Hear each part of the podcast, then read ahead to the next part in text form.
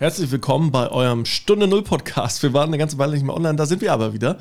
In, wie immer, der alten Besetzung, der alten neuen, äh, der, der beständigen äh, Besetzung mit dem Henning. In der gleichen älter gewordenen. Wollte ja. gerade sagen, neu sind, so. nur die, sind nur die Vorzeichen bei den, beim Alter. Henning hat gerundet, ist jetzt äh, sagenhafte 50 Jahre alt. Ich habe auch gerundet, genullt, sagt man.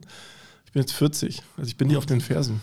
Äh, Wilbert ist aber praktisch uneinholbar vorne. Das wird ja auch immer bleiben. Eben. Aber der, der, der, prozentuale Vorsprung, der geht gegen Null. Das stimmt, ja. Also, also wenn du mal 1000 bist, es, es, es, bevor es an Null geht, äh, wird es den goldenen Schnitt erreichen.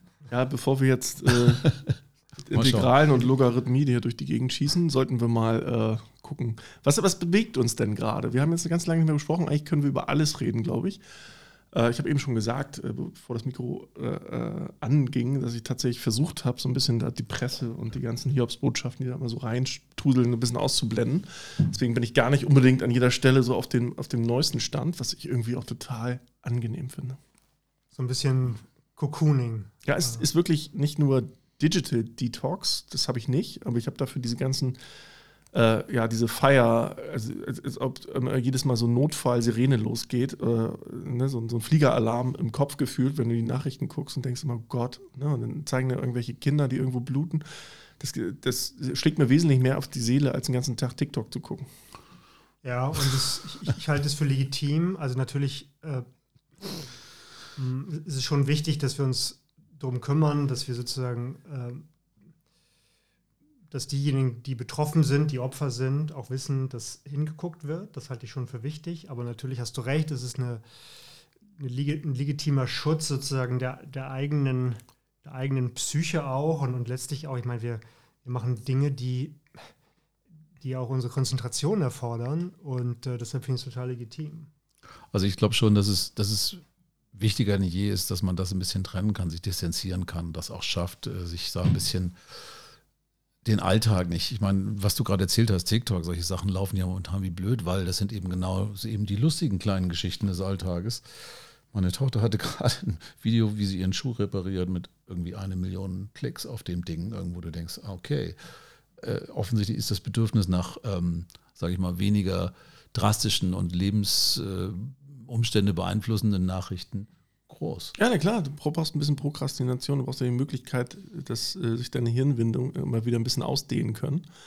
ne? Also Wobei, freie Informationsflow. TikTok, ob TikTok jetzt das äh, Thema ist, wenn man das jetzt den ganzen Tag guckt, ich glaube, da wird man auch ein bisschen blöd in der Birne, weil ich glaube, es ist wichtiger, sich zu distanzieren. Ich, deshalb finde ich ja auch diese News, ich finde es ja teilweise auch sehr spannend, weil wir haben ja unseren Podcast gestartet, digitale Transformation. Wir haben viel über Dinge gesprochen. Wir haben über Cyber äh, gesprochen. Wir haben noch über dystopische Dinge ge gesprochen, die jetzt offensichtlich äh, immer mehr ähm, Realität werden. Also Staatsterrorismus im Sinne auf Infrastrukturanlagen, aber eben auch auf die IT.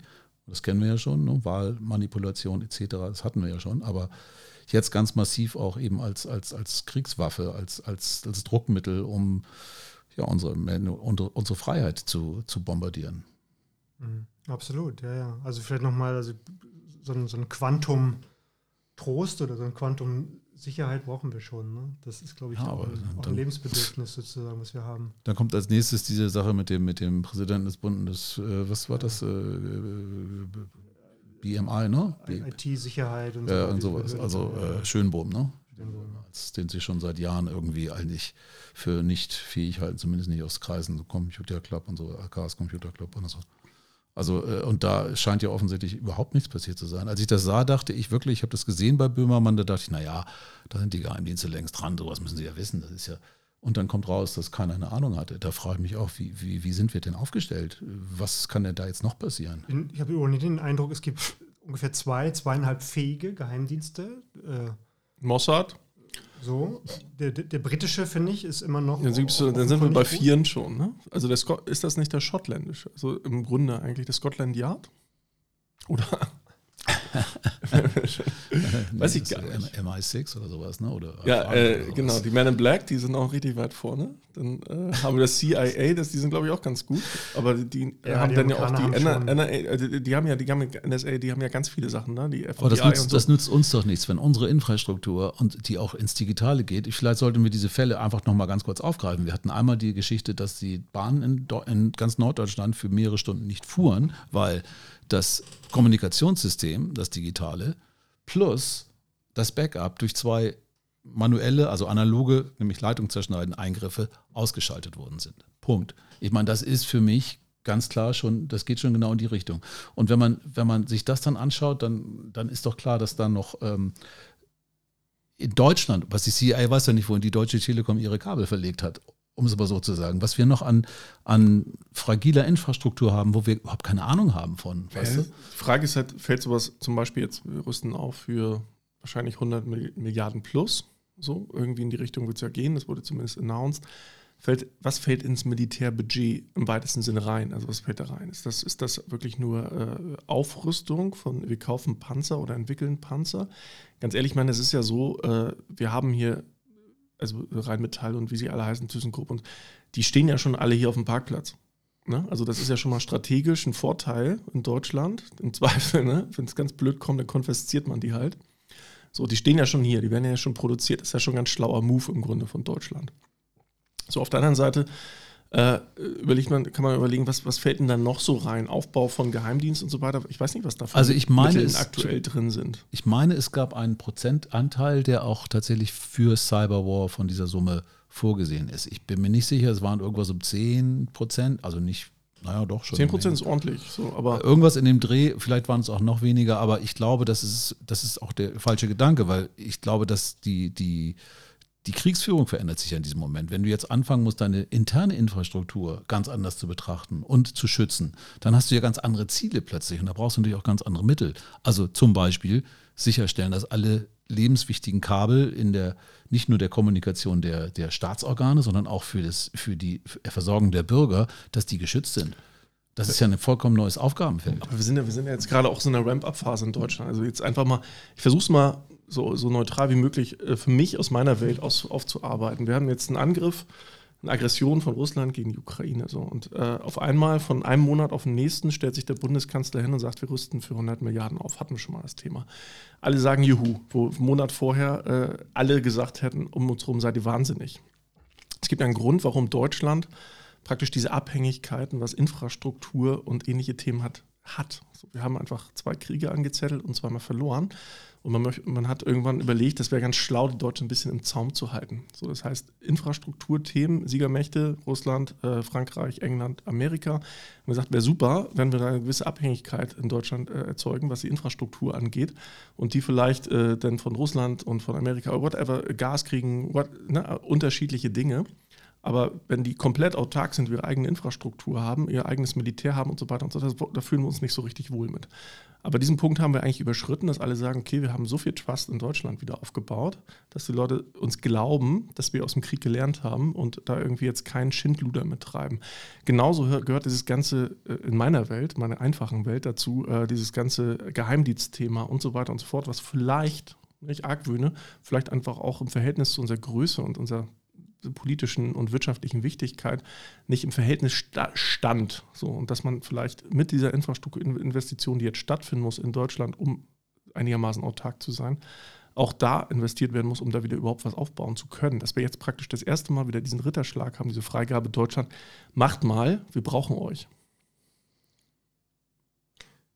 Ja, ich, ich glaube auch, dass die, ich sag mal, die die historischen Erfahrungen in Deutschland, mit Deutschland schon das, nach wie vor dazu führen, dass wir mit dem Thema anders umgehen müssen. Äh, umgekehrt sind wir natürlich äh, aber diesen Gefahren ausgesetzt. Also es ist. Ähm ich würde aber einwenden oder nicht einwenden oder ergänzen, dass wir natürlich tatsächlich aus dieser Vergangenheit heraus auch ein kompliziertes Staatssystem aufgebaut haben, weil es eben sehr vielen Ansprüchen plötzlich gerecht werden soll, was früher nicht der Fall war. Also es ist schon, es ist schon nicht so ganz einfach bei uns, aber es ist natürlich auch sehr, sehr, wie soll ich sagen, sehr demokratisch dadurch. Wir haben eine, ich glaube, wir haben ein hohes Level an Demokratie, was natürlich so ein System auch schwerfällig macht. Und auch natürlich dieses Einführen von Cyberwar, Geheimdiensten, irgendwas, die eben auch natürlich auch im Untergrund operieren müssen, weil sonst ist es ja nicht mehr geheim. Ähm, aber ähm, das ist ja in unserem Land gar nicht so einfach, solche, solche Behörden oder solche äh, Abteilungen, wie immer man das ansetzt. Ich, ich würde es bei der Bundeswehr sehen, hatte ich ja schon gesagt, ja. ne? dass mhm. das eigentlich, äh, denn die Bundeswehr ist eben eigentlich auch für die innere Landesverteidigung inzwischen zuständig und nicht nur für die äußere. Das haben wir ja eigentlich, aus, das haben wir ja eigentlich aus guten Gründen getrennt. Wir haben ja. immer gesagt, dass äh, sozusagen Polizei und, und, und Bundeswehr müssen wir trennen. Äh, dafür gibt es, glaube ich, viele gute Gründe, ja. historisch wie auch institutionell und, und, verfassungsmäßig. Und das Zweite, aber da, da, stimme ich dir zu, wir sind natürlich, wir müssen das anders gesellschaftlich kontrollieren. Das heißt, wir müssen eigentlich, ne, die, die Bundeswehr hat ja immer, wir müssen, das war immer das Argument, wir müssen die Bundeswehr sozusagen in die Mitte der, der Gesellschaft bringen, damit das äh, damit die keine eigenständige Macht wird in, in Deutschland. Und genau, wir haben ja eine Verteidigungsarmee, genau. Und deshalb ist das so, da stimme ich dir zu. Also Deutschland ist da anders strukturiert. Wir, wir können keinen Geheimdienst haben, der wahrscheinlich irgendwie die eigenen Bürger bespitzelt oder der vergiftet. Äh, so, genau. Äh, vergiftet, das, das, das ist schwierig, aber dennoch glaube ich, müssen wir anerkennen, dass die, die Gefahr für unsere Infrastruktur nicht, nicht durch physische Zerstörung äh, ausgeht oder von physischer Zerstörung durch Panzer oder sonst was, sondern eben heute, 2022 und, und noch mehr in der Zukunft, ähm, sozusagen im, im, im Cyberraum äh, gefährdet ist. Das Unterbrechen der digitalen äh, Versorgung ist, wird immer mehr ein, ein Und wir sind ja mittendrin. Das ja. ist ja, wir haben ja gedacht, ähm, das ist irgendetwas, worüber wir uns in zehn Jahren unterhalten müssen. Nein. Also wir, wir haben das in diesem Kreis nicht, natürlich nicht gedacht, aber wir haben gesagt, oh, das, ist, ne, das ist noch nicht irgendwie eine reale Gefahr. Und, und plötzlich merken wir, wir sind eigentlich mittendrin. Es, es wird davon Gebrauch gemacht, sowohl äh, bei Wahlen, das ist ja auch eine Form von Destabilisierung. Ähm, man spricht ja auch von, von, von exterritorialer äh, Gewalt, die, die, die China anwendet, die Russland anwendet, also ohne dass die physisch übergriffig sind, ohne dass die einmarschieren, äh, sind die da. Ja, aber du kannst ja und haben Einfluss. momentan alles zur Waffe machen. Alles. Du hast Lieferketten, kannst du Waffe machen. Also komplette Logistik kannst du umdrehen. Ja. So und äh, oder ja, äh, destabilisieren. Auf einmal hast du eine, eine, im Grunde eine Kriegswaffe. So, genau. Ne? Also genau. Hunger oder Versorgungsengpässe. Du kannst das ganze Cyber-Thema drehen. Ne? Also du, du, du, kannst da Angriff, du, du kannst Pentest machen und gucken, wie, wie komme ich da irgendwo rein, wie lege ich irgendwas lahm. Das kannst du aber in der Regel nur ein, ne? also ein, zwei, drei Mal. Es gibt Agenturen, da kann man sowas irgendwie so ein bisschen über so, so einen Graumarkt einkaufen.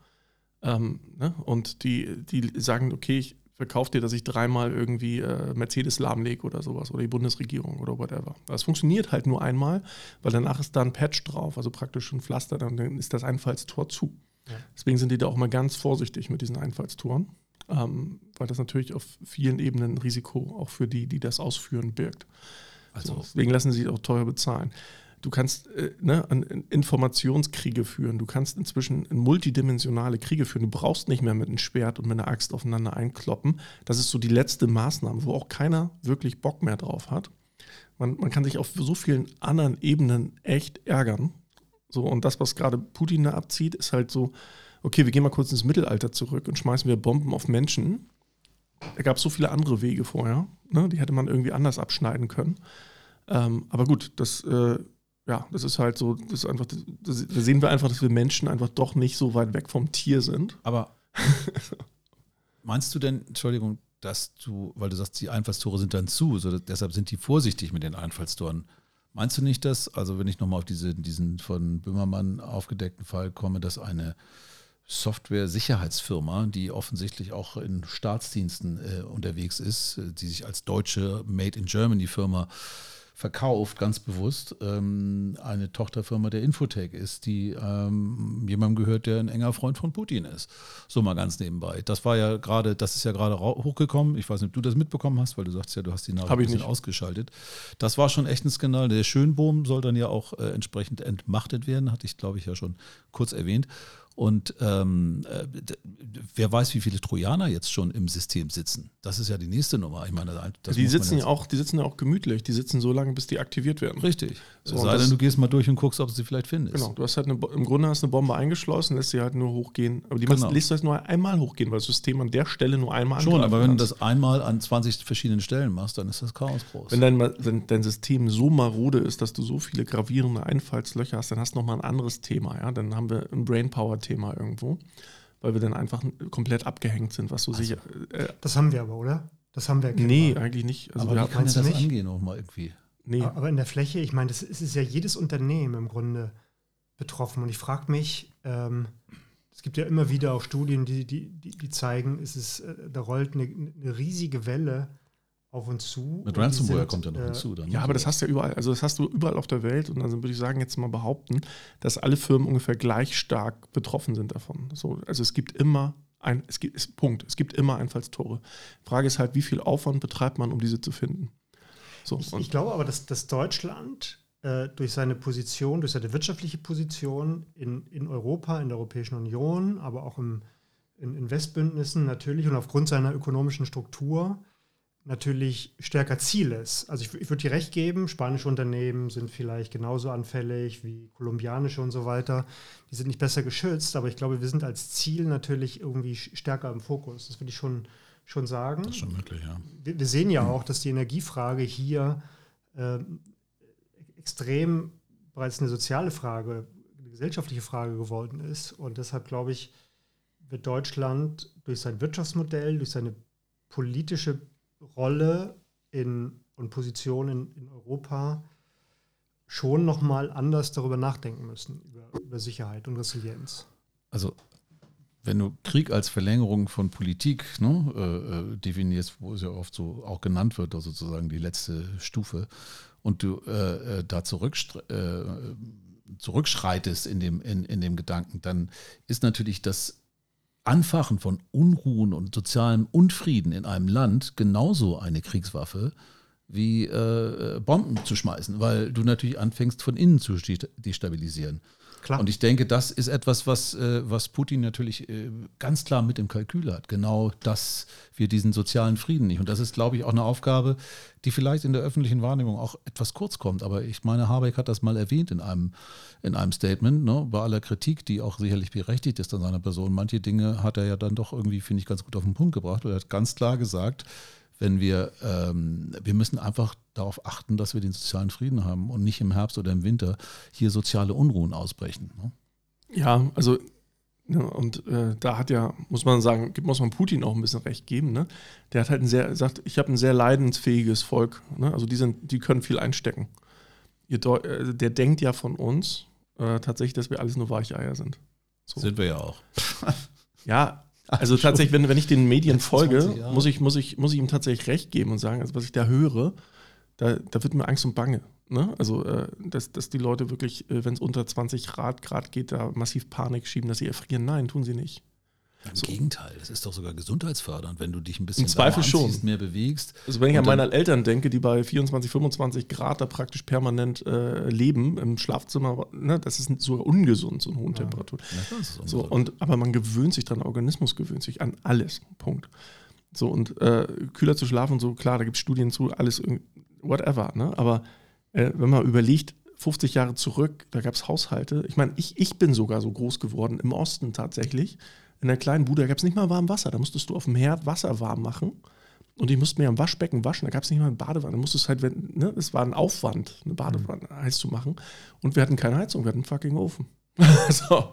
Und das ist irgendwie auch überlebt. Ich kann mich daran eigentlich nur positiv erinnern. Aber ja, irgendwie du bist ein ganz gesunder Kerl geworden, ne? wenn ich dich so anschaue. Ja, ne? Das, äh, Groß gewachsen, gut, ne? Gut gekostet. Aber ich, ne? aber ich wollte nur sagen, ich als dieser die junge, junge, dynamische 40-Jährige habe das noch mitgemacht. Ne? So, also das ist jetzt gar nicht so lange her.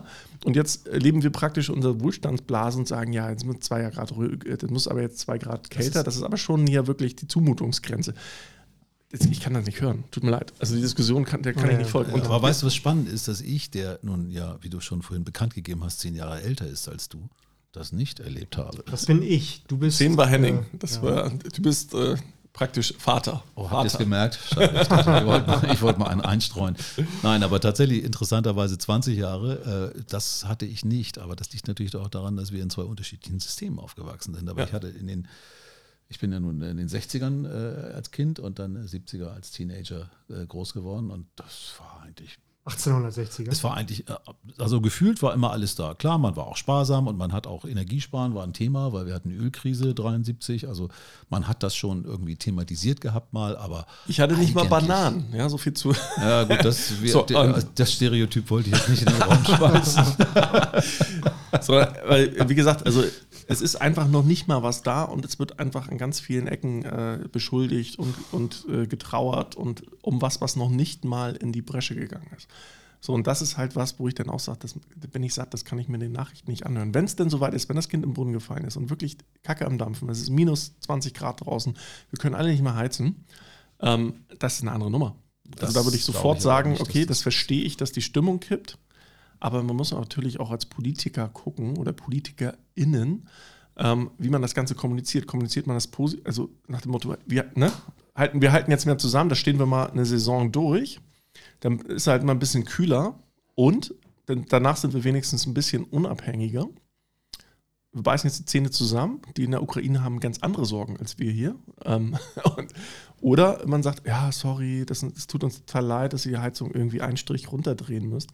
Also das ist einfach diese Kommunikation, die macht so viel aus und das wird so massiv, massiv ver verrissen gerade. Also du hast echt einen ganz, ganz wesentlichen Punkt gerade gesagt, nämlich die Kommunikation. Das, darüber wird einfach, du hast es vorhin auch erwähnt, es ist ja vollkommen unmöglich, die Leute, den Leuten Grenzen zu setzen, weil du diese Grenzen nicht kontrollieren kannst. Du hast ja vorhin darüber gesprochen, die Wohnungsbaugesellschaften haben keine Möglichkeit, individuell per Mieter festzustellen, hat er jetzt mehr oder weniger verbraucht diese Woche.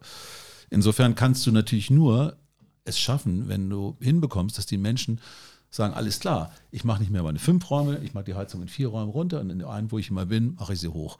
Ich stelle ein paar mehr Kerzen auf, wärmt auch. Und also, dass man tatsächlich mal anfängt, diese Systematik dahinter zu begreifen. Wir müssen es, wir müssen uns einschränken, aber wir müssen uns nicht äh, so einschränken, dass wir nicht mehr angenehm leben können. Wir müssen es nur ein bisschen konzentrieren auf, auf bestimmte Bereiche. Aber, aber was tut die Politik? Ähm, Tatsächlich sparen, Entschuldigung, nochmal zu Ende. Ich finde das ein wesentlicher Punkt.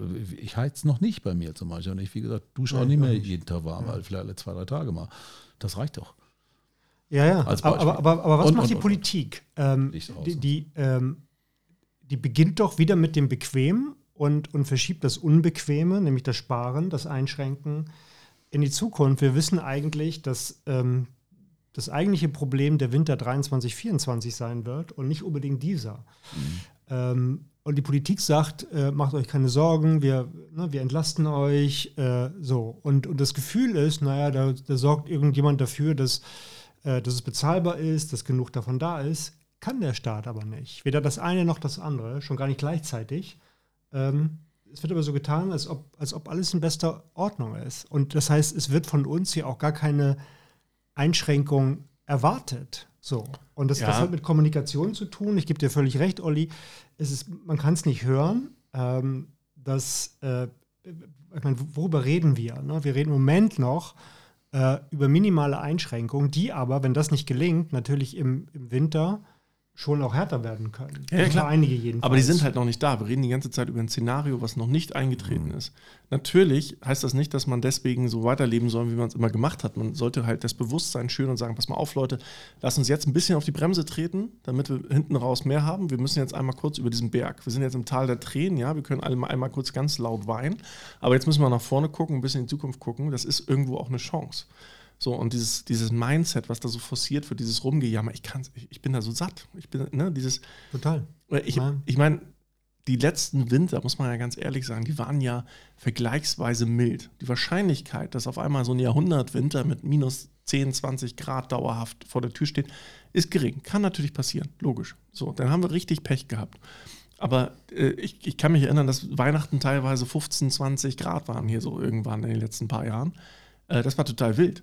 So. Und wenn das so ist, dann kann, das, äh, dann kann man das einfach durch einen Pullover mehr, den man sich anzieht, relativ leicht. Das äh, meine ich auch, ja. Muss ja nicht beim T-Shirt in der Wohnung äh, rumrennen, ne? kann auch einen Pulli anhaben. Aber, aber das Wetter macht äh, tatsächlich für den, für den privaten Gasverbrauch einen äh, enormen Unterschied. Ja, also wir haben jetzt, dieser, dieser Herbst ähm, begann vergleichsweise kühl im Vergleich zu den anderen und ähm, der Gasverbrauch ging sprunghaft nach oben. Das heißt, wir haben heute gegenüber, den, gegenüber dem Durchschnitt des Vorjahresverbrauchs oder der Vorjahresverbräuche kaum etwas eingespart. Und der Grund ist, liegt allein darin, dass äh, die, der Herbst kühler war als bislang. Das Aber heißt, das ist ganz, äh, die, die, die, Leute äh, drehen die Heizung hoch. Also Weil glaub, sie diese Lernkurve, was, was Olli gesagt hat, und da, wo ich ihm recht gegeben habe, dass Putin glaubt, dass wir alle verweichlichte Weicheier sind oder sowas ähnliches, hat es, glaube ich, gerade gesagt. Das ist genau der Punkt, weil, und deshalb haben wir auch nicht gelernt, mit so etwas umzugehen.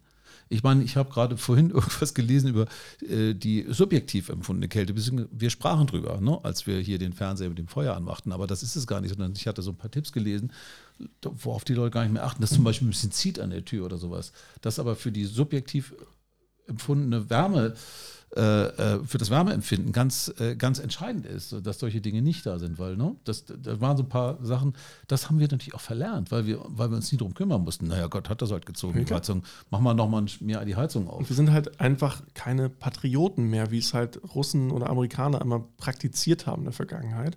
Ich glaube, wir konnten das auch mal, wir haben es bloß verlernt. Und ich glaube, in der Krise kriegen wir das auch wieder hin. Aber die sagen halt, jetzt mal frieren fürs Vaterland, bums. So, und dann wird halt. ja, das klingt Bums blöd. Bums aber es, gut, ja. es, ist ja so. Doppelbums. Doppelbums gewählt. Doppelbums. Und dann, dann, dann, dann, teilst du meinetwegen noch äh, einmal, einmal so ein dick, dicke Wollpullover für alle aus.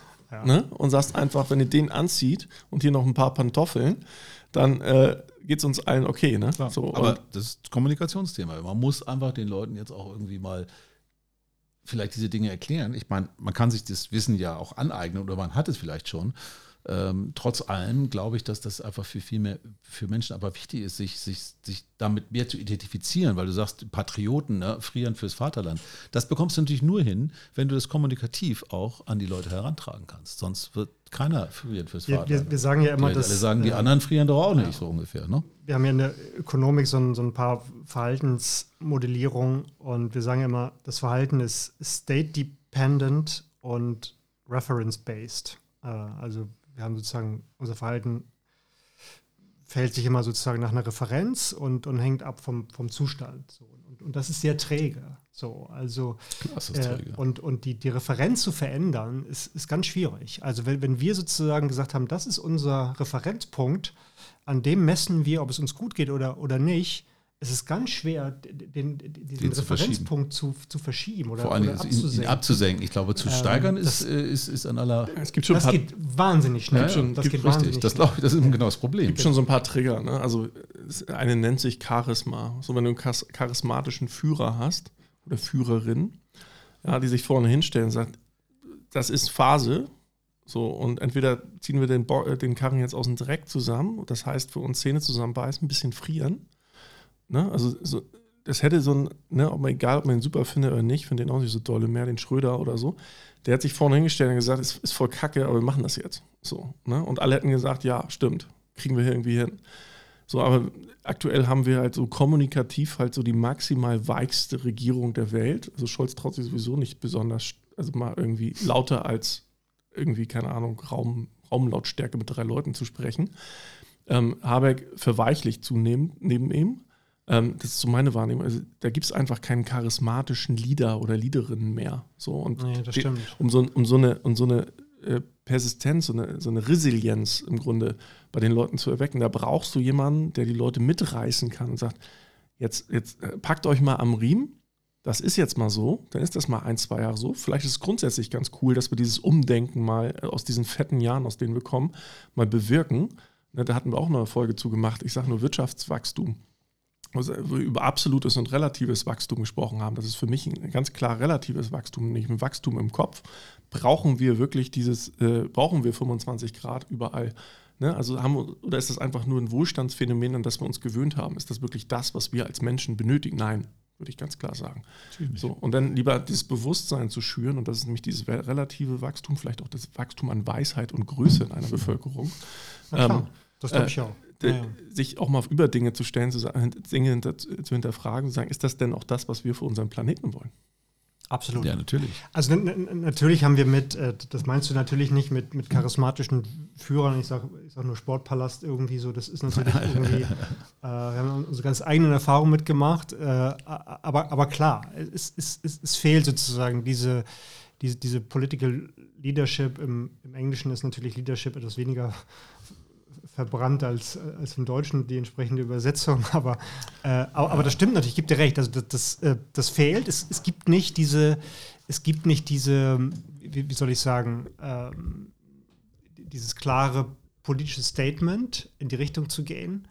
Äh, und, und das Zweite ist, klar, wir sind alle schon, ich, ich bin ja kein, wie, wie ihr wisst, kein Degrowth oder äh, Postwachstums-Fan, äh, aber natürlich ist es so, dass dass unsere Gesellschaft schon stark auf, auf, materielles, auf materiellen Konsum ausgerichtet ist. Und das muss nicht so sein. Natürlich haben wir auch andere Quellen von, von menschlicher Erfüllung, Befriedigung, Qualität des Lebens. Und das haben wir, daran sind wir massiv unterentwickelt. Also die, die Leute können ja gar nicht irgendwie, wenn sie in Corona-Zeiten haben wir ja gesehen, irgendwie, die, die hatten plötzlich Zeit und, und haben sich gelangweilt. So, die haben immer gesagt, wir haben keine Zeit, um, um bestimmte Dinge zu tun. Klar, das war eingeschränkt, das, was wir tun konnten, aber dann haben sie da irgendwie, haben sie da irgendwie stundenlang Computerspiele gemacht irgendwie. Also das ist, ist auch eine Unfähigkeit, die, die Zeit anders zu verwenden. Da können wir eine ganze Folge draus machen, dass die Leute nie Zeit haben. Also mit den Leuten, also wenn darüber, wenn damit anfangen, da reißt du was ein bei mir.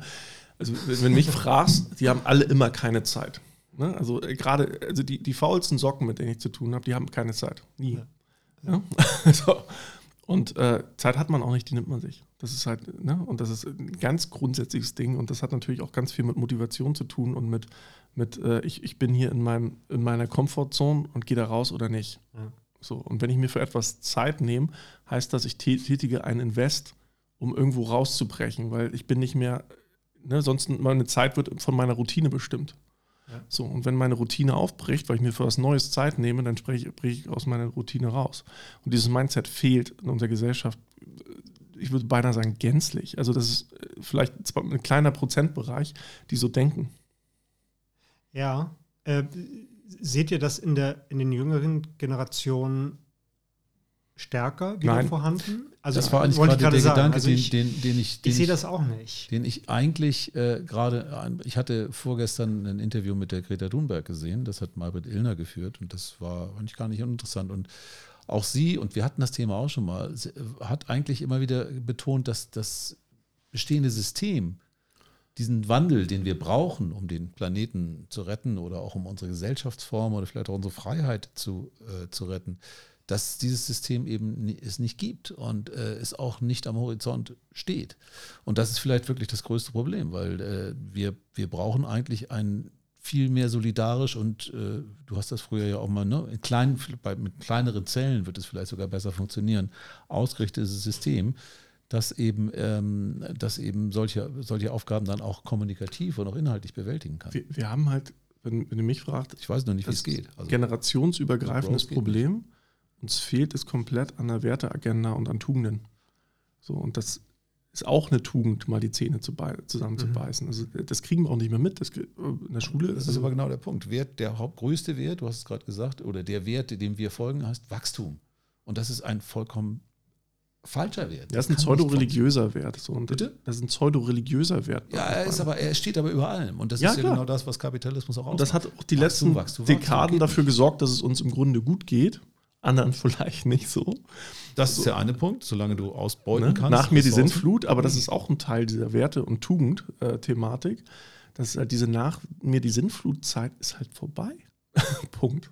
So, da müssen wir halt ran an das Thema. Man kann es vielleicht sogar so sehen, die ganze, du hast es ja gerade richtig gesagt, das hat uns natürlich Wohlstand beschafft, aber nur Wohlstand oder zum großen Teil der, deshalb, weil wir Ressourcen, und zwar nicht nur natürliche, sondern auch, auch humane Ressourcen, Afrika, Stichpunkt, äh, ausgebeutet haben, bis zum geht nicht mehr und uns auf der, also darauf, ne, das ging ja schon über 150, 200 Jahre, Nahosten, äh, nicht Nahosten, in Asien etc. wurde ja alles schön alles günstig oder zu gar nichts oder für null Kohle eingekauft und äh, da wurde halt richtig Kohle gemacht. Und das ist, die, diese Länder sind inzwischen, ne, die wollen irgendwie, die begehren auf, die wollen auch, das verstehe ich natürlich auch. Also das kann nicht mehr funktionieren. Aber die Systemfrage ist, ist, ist nicht trivial zu beantworten. Ich meine, wenn wir uns, uns anschauen, mh, hm, Bitterfeld in der DDR und so weiter, ich meine, da, da kam der, der Qualm sozusagen in allen Farben sozusagen aus den Schornsteinen. Ne? Das, äh, ja. Und da hat man sich gefragt, was ist das irgendwie hier? Und, und die äh, Elbe konntest du, also da Soma. konntest du dir mal die Finger rein. Soma, Opium fürs Volk. und, und also ich sag mal so, der, die Marktwirtschaft, der, der sogenannte Kapitalismus kann schon auch ähm, sozusagen kann schon auch umweltgerecht, ressourcenbewusst wirtschaften. Ja, das, das ist ja auch sein, sein Kern, also effizient ja mit, mit Ressourcen umzugehen. Also das, das kann schon gelingen, auch innerhalb dieses Systems. Aber entschuldige, dass ich genau hier ja. unterbreche. Die Frage ist doch, ist Kapitalismus immer auch mit dem Begriff Wachstum verbunden oder ist Kapitalismus vielleicht auch nur mit dem Begriff Wohlstand und, und Zufriedenheit verbunden? Ja, letzteres. Und ich denke, wenn man es dahin dreht, dann wird auch dann, dann kann sich das tatsächlich vielleicht in so eine richtige Richtung entwickeln. Aber ich glaube schon, dass man, dass man den, den, die Zielsetzung des Ganzen Absolut. Deshalb würde ich sagen, Marktwirtschaft, Kapitalismus ist sozusagen die Methode, ist das Instrument, ist aber aus sich heraus noch kein, kein Ziel, weil es eigentlich nur ungerichteten Wohlstand, so das heißt ungerichtet, also es, dahinter liegen die, die, die Präferenzen der Menschen. Menschen treiben sozusagen das, das ja. Wachstum und die Richtung. Aber das kann man natürlich äh, steuern. Und, ja, und ich, dazu brauchst du das Ziel fixierende Leitplanken. ja. Absolut. Ne? In, in meiner, das ist dann der Politik und, und meiner Gesetze Wahrnehmung gibt es ein einziges Beispiel, also ein Beispiel, was global besonders auffällt, wo es so eine Art, so eine abgetrennte Sandbox gibt, die, wo, wo, Kapitalismus komplett wahn, wahnwitzig in sich in alle Richtungen ent entwickelt. Das ist nämlich der Fußball. So, äh, wenn man wissen, wissen will, wo die Gesellschaft unter, ein, unter, unter puren Annahmen äh, des Kapitalismus, ohne soziale Checks and Balances, hin, äh, hin sich perversiert, dann guckt man mhm. sich den Fußball an und guckt äh, sich an, was da in Katar passiert wie das äh, weg, weggewischt wird. Äh, ich hatte gesehen, Uli Hoeneß heißt er gleich von Bayern, dass der da irgendwo in der Fußballshow angerufen hat und gesagt, das ist alles total tutti da. Ich war ja da. Ne? Also, dass du einfach mhm. so unglaublich dumme Menschen in Entscheidungspositionen hast. Das ja. ist äh, eine ganz, ganz eigenartige Entwicklung. Im Fußball sieht man wirklich die Perversion des Kapitalismus äh, par excellence. So, und äh, früher mochte ich Fußball auch mal, aber als das komplett an Regionalität verloren hat, weil das ist ja diese Fußballromantik. Äh, Leute aus meinem Ort spielen super Fußball, so jetzt mal unabhängig vom Geschlecht, ja. Ähm, ich gehe hin, weil der, der Fritz, mit dem ich zur Schule gegangen bin, ein super, super Fußballspieler geworden ist und ich habe da irgendwie ein Commitment. Heute kauft man für Milliarden, Milliarden äh, Spieler ein. Ja, ist nicht übertrieben. Es geht, das geht in, in, die Richtung. Das, ja, Nee, das geht nicht in die Richtung. Es ist da. Die Leute werden für Milliarden gehandelt, die Topspieler. Das ist totale Perversion. So, und die kommen nicht mehr. Also, das ist einfach so abgehoben und dann hast du dieses ganze System dahinter, was so unglaublich marode ist, wo, wo man wirklich so ein Fenster kriegt in so eine Dystopie und sagt, also eigentlich muss, wenn mich fragt, muss Fußball verboten werden. so, ne? ist wirklich Ne, einfach meinetwegen wieder so einen Schafsdarm aufblasen und dagegen treten. Aber das, was da aktuell stattfindet weltweit, das ist einfach äh, Verdummung der Massen auf der einen Seite und, der, und wild gewordener Kapitalismus. Ich glaube ich, zur Stunde spielt St. Pauli gegen, gegen, gegen HSV. HSV. Genau, es äh, Stadt, für alle Nicht-Hamburgerinnen, die uns äh, nicht zuhören oder zuhören, die äh, zur Stunde findet das Spiel ja, gut, aber das, aber, was aber, was was aber zeigt, sagst, dass es schon eine regionale Identifikation gibt. Und, und, und dein Punkt ist ja, und, und deiner auch, Wilbert, dass wir über eine Regionalisierung, vielleicht auch wieder mehr Verantwortung, mehr Identifikation, mehr Vertrauen sozusagen. Das hast du ja mal mit Stadtstaaten auch in, in einem unserer Podcasts. Das erinnere ich noch ganz gut. Hast, ja, so und es gibt so ein schönes Argument von, von dem ähm, Nassim Nicholas Taleb, dem Risikoforscher. Mhm. Viele kennen den vom Schwarzen Schwan und so weiter. Skin in the Game. Und so weiter. Mhm. Skin in the Game. Das ist nämlich sein, sein Argument. Er, er sagt, die, die Leute in Brüssel die, die kümmern sich eigentlich nicht darum, ob jetzt eine, Straße oder eine Brücke in der Provinz hält. Ähm, und das starke Argument ist, das müssen die Leute vor Ort entscheiden, ob sie da, ähm, äh, die, die, müssen sozusagen für den, für, die, für, den Erhalt der Brücke sorgen, weil, weil da ist Skin in the Game. Äh, bei irgendeinem Brüssel ist kein Skin in the Game. Genau. Wenn die Brücke einstürzt, äh, sagt er, oh, ich, ich war es nicht. So. Und, und dann, dann, äh, dann funktioniert ein System plötzlich nicht, nicht, nicht mehr. Also er plädiert dafür, dass Subsidiarität, dieses Prinzip, dieses schöne Prinzip, basiert auf Skin in the Game. Also du musst in der, im regionalen, im, im persönlichen wieder, wieder stärker sozusagen Verantwortung, Verantwortung zeigen. Und Patriotismus, um es nochmal mit, äh, mit deinen Worten zu sagen, entwickeln. Ne? Das ja, dich kümmern, weil wenn wir einen Thema Patriotismus ist. haben, der, der nicht sozusagen ähm, den Nationalismus beinhaltet, was ja früher der Fall war, sondern Patriotismus eher definiert im Sinne von ähm, ich, ich habe eine Verantwortung für, wie soll ich das sagen? Das müssen könnte, wir jetzt, da müssen wir jetzt schwer drüber nachdenken. Sagen, aber wir sollten einen, einen inkludierenden Patriotismus anstatt einen exkludierenden Patriotismus ja. haben. Dann würde ja, das Ganze das irgendwie genau, funktionieren. Genau, ja. ja. klar, und dann passiert natürlich auf der anderen Seite das, was wir eigentlich auch schon in vielen Folgen und natürlich ganz viele andere auch schon vorher gesagt haben.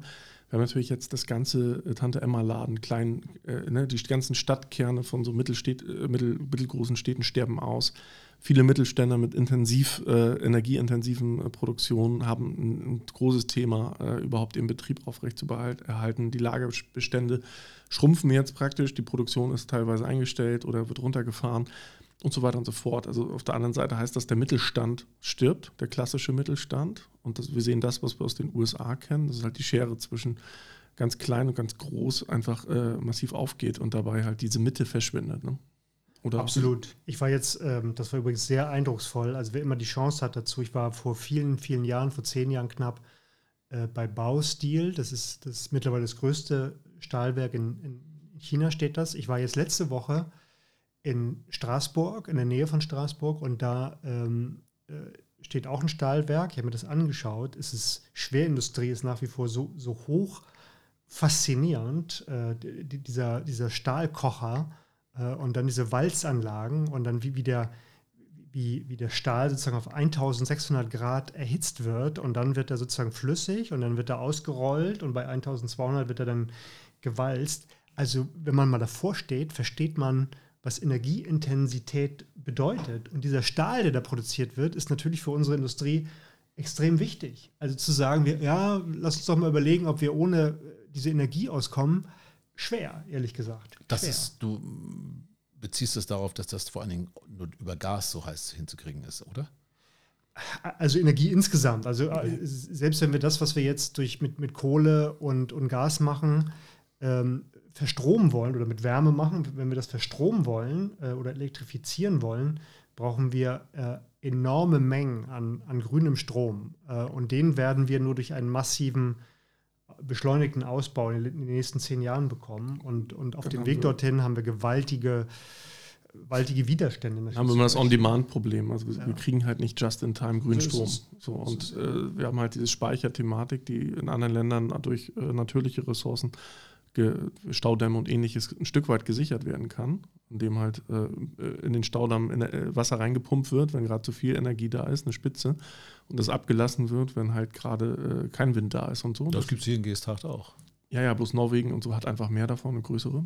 Also das äh, weniger und wir weniger Population. Und Gas. Und auf der anderen Seite, was Henning sagt, wir sind halt ein Exportland. Ne? Wir, wir leben davon, äh, insbesondere in, ja, in, in, im Mittelstand, ne? im größeren Mittelstand, äh, Maschinenbau und ähnliche Themen zu betreiben. Sind massiv energieaufwendige Themen. So. Das ist, das ist, ja. Und äh, da haben wir natürlich auch ein klein, kleines Ausrufezeichen an der Thematik dran. Mal gucken, wie uns äh, dieser Winter, wie wir den so überstehen. Und da, ganz ehrlich, bevor wir das runterfahren, gefährden wir ja massiv unseren Wohlstand. Nicht nur ein bisschen, sondern massiv, auch die Arbeitsplätze und Co. Da sage ich, da friere ich lieber. Da halt schalte ich lieber, äh, wenn, ne, wenn, wir nicht unter Null kommen, äh, die Heizung den ganzen Winter aus und ziehe mir zwei Pullover an und beiß da und wirklich auf die Zunge und äh, lass die da weiter fleißig produzieren. Einwarmraum kannst du auch machen, das auch reicht doch. Das wäre doch schon irre, wenn man das so ein bisschen, wenn man alle mal ein bisschen darüber nachdenken würden, auch äh, wirklich, ich mache sogar meine LED-Beleuchtung aus, weil ich denke mir dann, okay, das sind jetzt nur zwei Watt, zwei, aber wenn das jetzt, wenn der Gedanke, die Kommunikation funktioniert und das machen 100.000, dieses Überflüssige, weißt du, da, wo du halt nicht bist, machst du aus, ja. da passiert schon was. Was machst du stattdessen, LSD oder? Das wäre durchaus eine Alternative. Dafür brauchst du wieder ein bisschen Licht. Mach ich den tagsüber. Ja, ich meine, selbst Greta Thunberg sagt jetzt irgendwie, Atomenergie ist super. Äh, also zumindest. ist ja als grüne Energie eingestuft worden, zumindest im Text. Ja, im Text ja ich meine, das ist halt, am Ende des Tages ist das geringere Übel. Ja, so muss man es, glaube ich, äh, aussprechen. So, und irgendeinen sauren Apfel müssen wir halt beißen. Die Frage ja. ist halt, ob wir in den, in den sauren oder in den giftigen Apfel beißen. Und, und das hat wieder mit der Bequemlichkeit zu tun. Wir sind aus allem ausgestiegen, was wir nicht wollen und in nichts eingestiegen. Das heißt, wir, haben, wir sind immer nur den opportunistischen, den einfachen, den bequemen Weg gegangen. Ja, schon. Also in, in grüne Energie sind wir schon eingestiegen, aber haben es auch aber nicht völlig in der Größenordnung, die In den brauchen. letzten 15 Jahren wurde das ja quasi totge, äh, totgemacht in Deutschland. Also, also wie, Solar weg. So ist es. Was man vielleicht sagen kann, stockte. wir waren ein sehr gutgläubiger, naiver Staat, vielleicht ja. auch geschuldet aufgrund, sagen wir, des Nachkriegstraumas so ein Stück weit, dass wir natürlich auch entsprechend geschult wurden. Wir müssen wieder Buße, wir müssen Buße tun und dadurch sind wir vielleicht auch ein Ticken, was auch vollkommen korrekt ist, ne? aber vielleicht auch so ein Ticken hier und da naiv an Dinge rangegangen. Sagen, okay, jetzt ist Weltfrieden. Wir haben gesagt, oh, dann machen wir Wirtschaft. Ne? Wir machen uns praktisch von anderen Infrastrukturen abhängig und die eigene Infrastruktur, die, die, die canceln wir halt komplett. Also wir gehen da komplett runter, was, äh, was Energieproduktion und Atomkraftwerk und sowas angeht. Was grundsätzlich ja ein hehrer, also es ist, ist ja ein, ein guter Schachzug, wenn das alle machen würden de facto, dadurch, dass äh, wir naiv sind, machen es halt nicht alle und denken, ha, jetzt. So auf der anderen Seite haben wir natürlich jetzt auch die Chance, sagen wir vielleicht für einen relativ kleinen Preis relativ viel zu lernen und das halt zu berücksichtigen in Zukunft und das halt anders zu machen. Aber, aber die, weil wir sprachen über Infrastruktur und dazu gehört ja auch in gewisser Weise die Wirtschaftsstruktur und auch die, die, die Mentalität sozusagen, die Bereitschaft, irgendwie Dinge zu akzeptieren. Das ist ja auch eine Form der, der Infrastruktur. Ähm, die ist enorm fragil in, in Wahrheit. Also alles das, was, was uns Sicherheit und Wohlstand gegeben hat, ist ja, steht irgendwie zur Disposition. Also in diesem, in diesem übergeordneten, verallgemeinerten Begriff von Infrastruktur sind wir, glaube ich, extrem anfällig verwundbar geworden. Ich finde dabei aber diese Frage mit Atomkraft äh, schon interessant, weil ich natürlich auch zu den Sozialromantikern gehörte, die auch äh, also äh, Wendland irgendwie Sessions gespielt haben und Demos waren und so. Ähm, und ich nach wie vor äh, schon finde, das ist eine gefährliche Geschichte, auch vor allem für das, was nachkommt. Aber wenn wir jetzt sehen, ähm, wie unterschiedlich also die, diese Energieformen auch von ihren Brennwerten und so weiter sind, dann war das vielleicht auch naiv zu glauben, dass weil, weil genau diese Art von Industrie, die wir ja weiterhin brauchen, Stahl ist sicherlich ein Thema ähm, und auch, auch äh, andere Industrien, die sich weiterentwickeln sollen, die dann vielleicht das Gas brauchen, das können wir uns also gar nicht leisten, das zu, zu verstromen. Und wenn wir den Strom dann ohne Emissionen, zwar mit immer noch äh, ungelösten Problemen und, und Risiken, aber eben nicht immediate in die Atmosphäre geblasenen äh, Schadstoffen produzieren können und darauf verzichten können, Gas zur Verstromung zu verwenden, dann wäre das ja schon ein Riesenschritt. Aber die also, Naivität, die muss man sich auch als Gesellschaft leisten können. So, ne? Also ich finde, das ist ja auch was Schönes, dass man mal naiv und positiv an Dinge rangehen kann. Sagt, wie sehen eine ideale Welt aus? Wir müssen natürlich auch immer abwägen, wie, wie ist die aktuelle Krisensituation oder auf welchem Level unterwegen wir uns gerade und wie, wo stehen wir relativ zu dem. Und wenn wir einfach merken, okay, die drehen gerade alle komplett am Rad, dann müssen wir halt gucken, okay, dann müssen wir jetzt mal kurz den, das, das Naive, das Fröhliche, was wir, das, das Big Picture mal kurz ein bisschen on, on hold setzen und mit den realen Fakten einmal irgendwie um können. Also wir müssen reaktiv, also wir müssen die Reaktionsfähigkeit haben, auch mal umzuswitchen im Kopf und zu sagen, okay, das wäre natürlich die Idealwelt, da wollen wir hin, da wollen wir auch immer noch hin, aber wir müssen jetzt mal ganz kurz äh, gucken, dass, dass die ganzen Irren, die da draußen sind, dass die mal kurz einen Maulkorb bekommen und dass wir denen irgendwie äh, ne, das Handwerk legen. Weil das ist ja auch nicht gut, wenn die an der, also dauerhaft an der Macht bleiben. Also wir sind jetzt gerade in der kalte Kriegssituation, wo wir alle dachten, das ist, das kennen wir nur aus den Geschichtsbüchern. Das ja und da sind wir wieder jetzt.